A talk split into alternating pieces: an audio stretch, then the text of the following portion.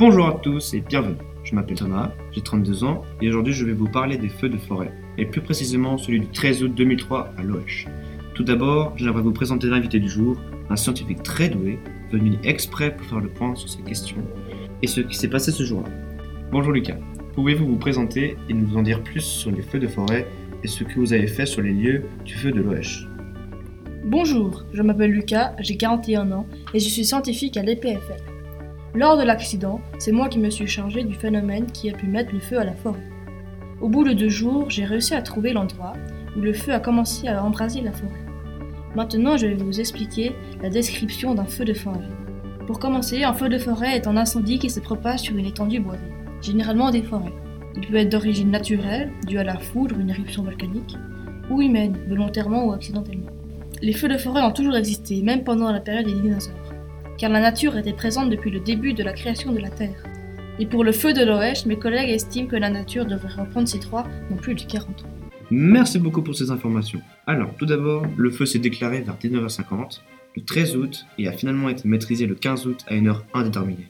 L'intervention a duré trois semaines et a mobilisé des centaines de pompiers, militaires et plusieurs membres de la protection civile. Il y avait aussi quelques hélicoptères. Le feu était très imposant, car il s'étendait sur plus de huit cents mètres d'altitude au-dessus du château de Loèche, situé à deux mille cent mètres. Au bout du compte, il n'y a eu aucun mort, mais plus de deux cent soixante personnes étant obligées d'évacuer les lieux, et environ quatre cent cinquante hectares d'arbres ont péri sous les flammes.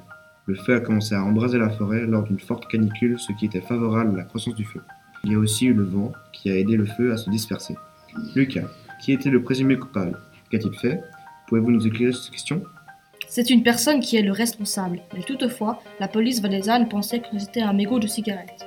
Le coupable a été arrêté plus d'un an après le drame.